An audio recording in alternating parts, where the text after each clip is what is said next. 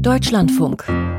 Corso. Kunst und Pop. Die Tage sind grau und ungemütlich und passend zur politischen Großwetterlage. Aber wir haben ja immer noch die Musik und ein Album, das mich in den vergangenen Tagen rausreißen konnte aus dem allgemeinen Mist, war die neue Platte von Japanik. So viel Energie steckt drin in diesem Album, so tight spielt die Band, so viele potenzielle Hits sind drauf. Und klar, auch darüber hinaus gibt es viel zu entdecken, denn wenn Japanik, diese Band, die Ende der Nullerjahre von Wien nach Berlin umsiedelte, ein neues Album rausbringt, dann wird es diskursiv. Gleich gibt es ein Interview mit Andreas Spechtel von Japanik, aber erstmal hier der Opener von dieser neuen Platte, Don't Play with the Rich Kids. Hier ist der Song mit dem Namen Lost.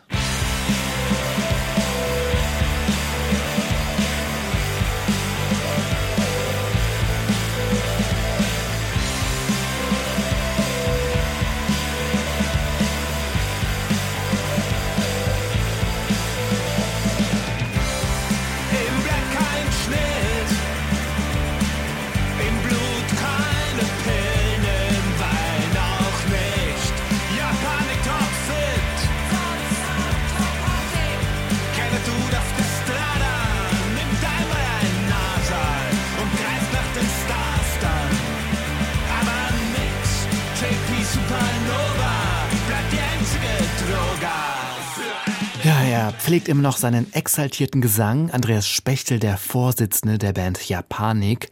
Das hier, das war der Song Lost, der Opener des neuen Albums Downplay with the Rich Kids. Und vor ein paar Tagen hat uns Andreas Spechtel im Studio zum Interview besucht, um eben über dieses neue Album zu sprechen. Hallo zum Korsegespräch. Hallo. Ganz schön kraftvoll. Das habe ich mehrmals gedacht, als ich dieses Album gehört habe. Gerade auch im Vergleich zum Vorgängeralbum, das in meinen Ohren sehr von der Pandemie geprägt zu sein schien, so ein bisschen in einem Zwischenraum sich vielleicht befand. Hier habe ich das Gefühl, sie sind sowas von präsent, sowas von da. Woher kommt diese Kraft? Woher kommt diese Energie? Ja, es hat wirklich, wie Sie sagen, ein bisschen eigentlich auch mit dem Vorgängeralbum zu tun, weil Viele Stücke von der Platte davor hatten wir eigentlich vor Corona geschrieben und quasi mit dem ersten Studiotag haben dann die Lockdowns begonnen. Und insofern, wir hatten ja eine lange Pause davor, sechs Jahre.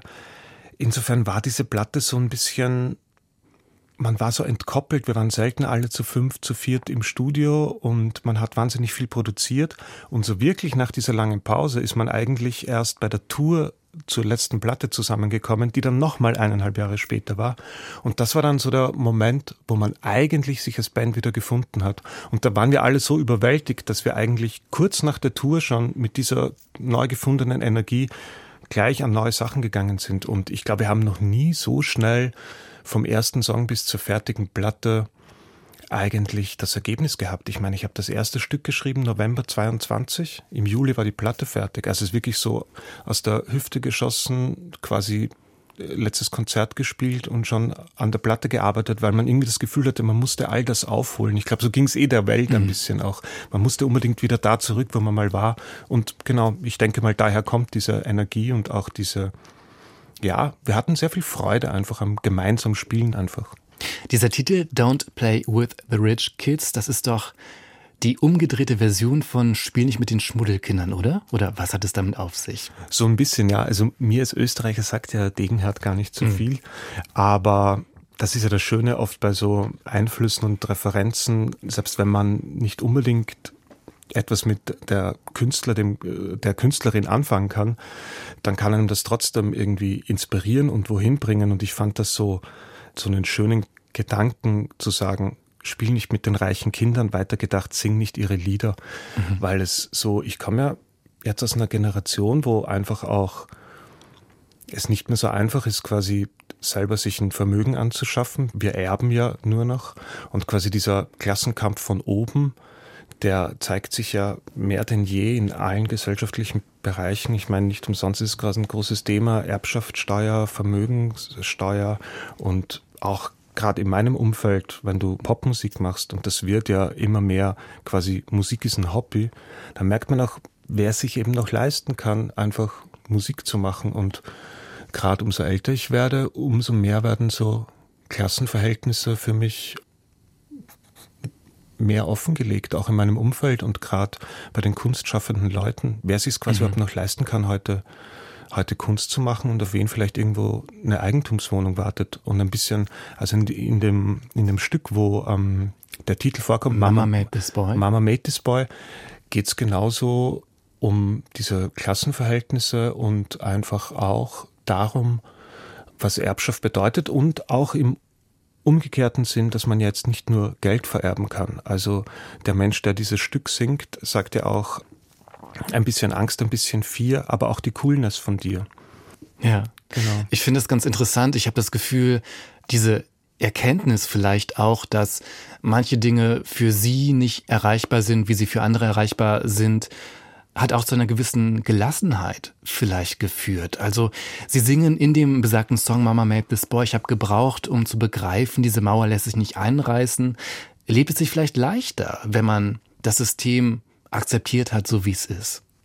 Ich würde gar nicht sagen, dass ich akzeptiert habe, wie das System ist. Ich habe, glaube ich, meine Rolle darin akzeptiert. Ich glaube, darin geht es dann auch so ein bisschen, weil eine weitere Zeile ist ja dann auch, altes Geld will gar keine neuen Kinder haben und so. Und das meine ich vielleicht, glaube ich, mit so Klassenbewusstsein, dass man so natürlich, umso älter man wird, so seine Rolle findet. Und das ist vielleicht meine und gleichzeitig, ich habe ja so einen Emanzipationsgedanken zum Beispiel in einer wie auch immer gearteten freien Welt muss man ja nicht nur quasi die Unterdrückten befreien, sondern auch die Unterdrücker. So, also wir leiden ja alle da drunter so. Aber genau, so, das sind so die, die Sachen, die mich da dran interessieren. Es ist einfach Widersprüche. Ich habe das Gefühl, es ist ein sehr positives Album, so im großen Ganzen, aber los geht es ja mit einem Moment des Verlorenseins. Im ersten Song, da singen sie darüber, verloren zu sein Berlin in Wien. Das sind bekannte Stationen für Japanik, bekannte Stationen in ihrem Leben. Dann aber auch in Mexico City. Was haben Sie da gemacht? Ich war die letzten Jahre durch unterschiedliche Begebenheiten hat es mich da immer wieder hinverschlagen und es war so ein wahnsinnig wichtiger Ort für mich eigentlich die letzten drei, vier Jahre. Zuerst mal meine Partnerin ist beruflich immer in verschiedenen Teilen der Welt unterwegs, auch oft für längere Zeit. Da habe ich mal ein halbes Jahr verbracht. Dann habe ich mit Thomas Köck, dem Theaterautor, eine größere Theaterproduktion da gehabt. Und ja, so ist es passiert, dass ich da einige Jahre öfter und immer viele Monate bis zu einem halben Jahr verbracht habe. Insofern ist es mir mittlerweile ein sehr lieber und wichtiger Ort geworden. Mhm. Was war das für eine Verlorenheit, die Sie in diesen unterschiedlichen Städten gespürt haben?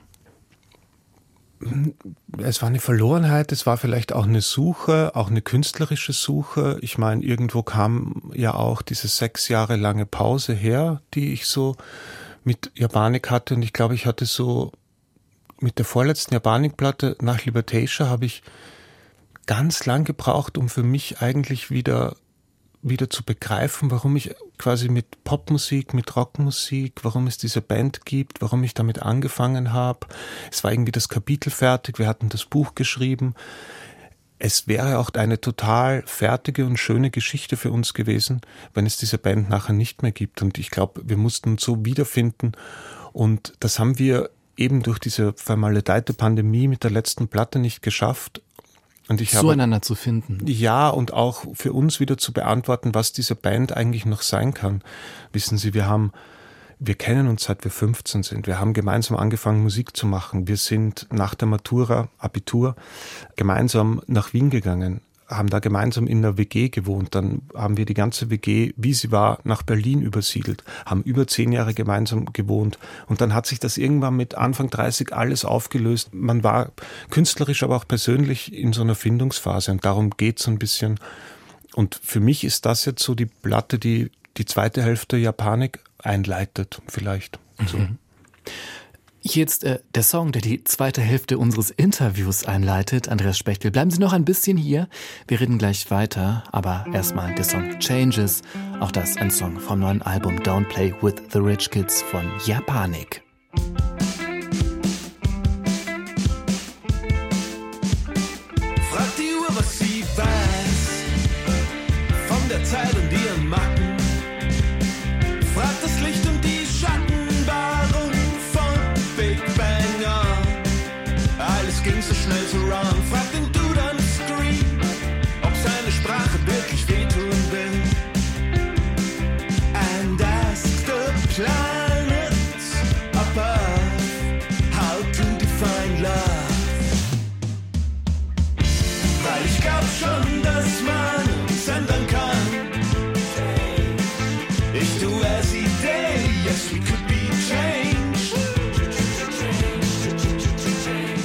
Changes. Da steckt natürlich auch ein bisschen David Bowie drin in diesem Song, in diesem neuen Song vom Album Don't Play with the Rich Kids von Japanik. Und ähm, Andreas Spechtel von der Band war vor der Sendung zu Gast im Studio und dieser Song überrascht, denn Andreas Spechtel, Sie singen da, ja, ich glaube schon, dass man uns ändern kann. Ehrlich? Wir können uns ändern, diese Gesellschaft kann sich ändern. Woher kommt dieser Optimismus? Es ist lustig, das wurde ich schon öfter gefragt und ich kann darauf immer nur sagen, ich weiß es gar nicht. Es ist eine total übertriebene Feststellung, aber ich glaube, so funktioniert mein Utopiegedanke, dass man erstmal Dinge behaupten muss, die so far out of reach sind, dass man am Ende vielleicht zwei Schritte zurück macht, um dann zu einem Ergebnis zu kommen. Aber ich glaube eher mal immer daran, es tut uns gut, das Unmögliche zu wollen, das Unmögliche zu behaupten, weil die Wirklichkeit ist eh immer nur eine Schwundstufe davon. Mhm. So ein bisschen. Genau. Den Faschismus haben Sie natürlich auch im Blick. Ähm, allerdings singen Sie, dass der Faschismus unsichtbar ist. Ich würde sagen, der Faschismus ist sehr, sehr sichtbar.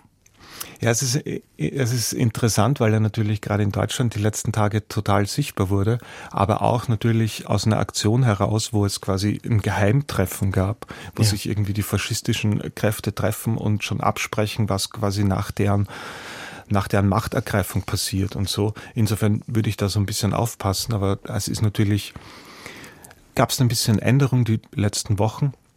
Aber gleichzeitig geht es in dem Stück natürlich auch um ganz viele Sachen, die einfach in uns drinnen sind. Es geht um Erziehung, es geht um, wie die Gesetze in Deutschland oder in Europa aufbereitet oder geschlossen worden sind, für wen die gemacht sind, wie viel Faschismus eigentlich in unserer Erziehung steckt und auch daran immer wieder abzuklopfen, quasi, wo habe ich eigentlich gewisse Strukturen, faschistische internalisiert, die ich als linker Mensch gar nicht als solche begreife. Und das würde ich sagen, das sind die unsichtbaren Dinge, die man einfach so mitnimmt als ein Mensch, der in Deutschland, der in Europa geboren worden ist. Und genau, darum geht es eher in dem Song eigentlich. Das ist ja auch gerade im Moment eben ein großes Thema, wenn es um Israel-Support geht oder eben nicht. Ne? Genau, genau. Absolut. Also worüber sprechen wir da? Wie viel Anteil hat unsere Erziehung? Was für Widersprüche halten wir auch aus? So, was können wir als Genozid bezeichnen? Was können wir als ein faschistisches Regime bezeichnen? Also was soll das auch überhaupt? Und das sind ganz viele Fragen, wo ich schon finde, dass nach wie vor so gewisse Linien sich auch gesellschaftlich durch unser Denken und durch unseren Diskurs ziehen wo durchaus faschistische Tendenzen im Unsichtbaren bleiben. Können Sie es verstehen, wenn Bands ähm, BDS unterstützen? Nein, absolut nicht. Absolut nicht. Nee, das ist für mich Antisemitismus. Ich kann bis zu einem gewissen Grad verstehen, dass man so etwas wie die israelische Regierung kritisiert. Das finde ich wirklich total okay. Aber alles darüber hinaus auf keinen Fall. BDS ist für mich Antisemitismus. Dieses Album mündet ja in einem großen, fast zwölfminütigen, epischen Song.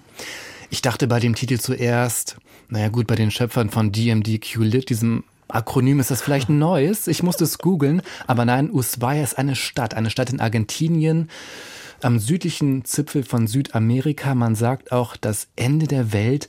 Wir haben es schon ein paar Mal angesprochen, dass Berlin nur ein Ort ist, an dem Sie sich aufhalten. Argentinien ist der andere. Was, was machen Sie da? Wie oft sind Sie da? Was verbinden Sie damit? Es hat mich da irgendwie so ein bisschen ähm, hinverschlagen. Also insofern, ich habe es mir gar nicht ausgesucht. Argentinien hat sich mich ausgesucht. Ich habe es eingangs schon erwähnt, dass meine Partnerin oft an oder an vielen Orten der Welt arbeitet und jetzt gerade vor eineinhalb Jahren hat sie einen Job an der Uni in Argentinien angenommen und da sind wir jetzt vier Jahre und da verbringe ich eigentlich einen Großteil meiner Zeit und viel auch von der Platte habe ich dort geschrieben und ich komme gerade erst an, also wenn man irgendwo vier Jahre ist, so du mietest eine Wohnung, da steht ein Herd drinnen und dann fängst du echt von Null an und das war eine total interessante Erfahrung. Und ich finde auch diese erste Zeit, diese ersten Monate an einem Ort ankommen, an dem man jetzt nicht nur als Tourist anzukommen hat, sondern auch wirklich viel seines Lebens verbringen wird, die finde ich immer sehr interessant und sehr kostbar und auch sehr inspirierend. Insofern ist Argentinien ein wichtiger Ort auf der Platte und Ushuaia ist dann quasi etwas, ich war noch nicht da, also in dem Stück beschreibe ich so eine imaginierte Reise, ich möchte es unbedingt nächstes Jahr machen. Mhm. Und was mich an dem Ort fasziniert, wie Sie sagen, es ist quasi so in der Literatur, es wird wahrgenommen. Ich meine, es ist das Ende der Welt, es ist die südlichste Stadt der Welt, dahinter fängt die Antarktis an, es ist quasi Feuerland und es ist der ultimative Grenzort und ich habe totales Fable für so für so Grenzorte, weil da einfach ganz viel Paradigmen so und äh, außer Kraft gesetzt werden. Es liegt vielleicht auch daran, dass ich selber in einem 300 Einwohnerort an der slowakisch-ungarischen Grenze aufgewachsen bin.